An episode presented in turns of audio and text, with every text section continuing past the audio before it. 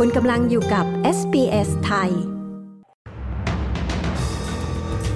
แบงก์ชาติออสเตรเลียตรึงอัตราดอกเบี้ยมาตรฐานคงเดิมเป็นเดือนที่ 3 ติดกัน รัฐบาลพักแรงงานสนับสนุนการโหวต yes แม้โพลล่าสุดชี้ผู้คนจะโหวต no มากกว่า นายกเศรษฐานำคณะรัฐมนตรีเตรียมเข้าเฝ้าเพื่อถวายสัตย์ปฏิญาณวันนี้ ติดตามสรุปข่าวรอบวันจาก SBS ไทย 5 กันยายน 2566 กับดิฉัน ปริสุทธ์สดใสค่ะ อัตราดอกเบี้ยมาตรฐานยังคงเดิมที่ 4.1%เป็นเดือนที่ 3 ติดกัน ซึ่งเป็นไปตามความคาดหมายของนักเศรษฐศาสตร์ส่วนใหญ่ ในการประชุมคณะผู้บริหารธนาคารกลางแห่งออสเตรเลียครั้งสุดท้ายของผู้ว่าการธนาคารกลางฟิลิปโล ฟิลิปโลได้ถแถลงว่าคาดว่าอัตราเงินเฟอ้อจะไม่กลับมาอยู่ในช่วงเป้าหมายที่ 2-3%จนกว่าจะถึงปลายปี 2025 เนื่องจากราคาสำหรับบริการหลายอย่างยังคงเพิ่มขึ้น และและอัตราเงินเฟอ้อด้านค่าเช่ายังคงสูงอยู่ เขากล่าวต่อไปว่าอัตราดอกเบี้ยมาตรฐานที่สูงขึ้นกำลังช่วยให้มีความสมดุลอย่างยั่งยืนมากขึ้น ระหว่างอุปสงค์และอุปทาน รัฐบาลสหพันธรัฐกล่าวว่า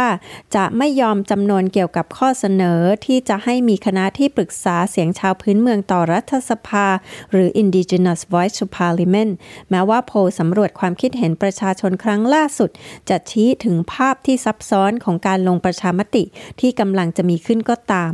การสำรวจล่าสุดจาก News Poll และ The Guardian ชี้ว่าผู้มีสิทธิ์เลือกตั้งบางส่วนยังคงไม่แน่ใจ แต่มีผู้คนมากขึ้นที่ตั้งใจจะโหวต no มากกว่าโหวต yes แต่รัฐบาลยังคงยืนยันว่ารัฐบาลสนับสนุนการจัดตั้งคณะที่ปรึกษาเสียงชาวพื้นเมืองต่อรัฐสภา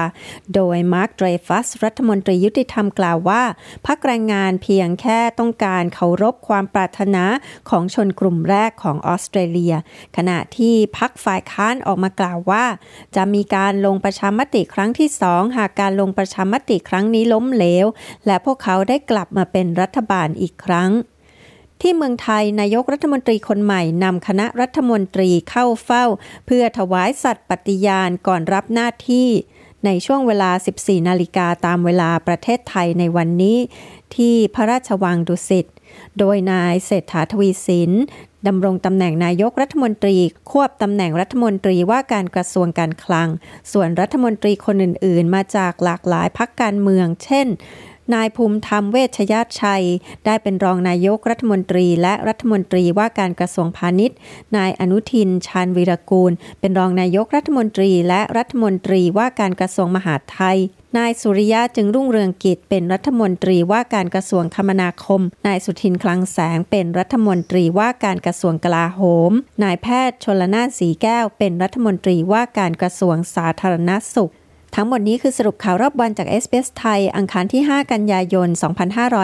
2566 ดิฉัน ปริสุทธ์สดใส รายงานค่ะ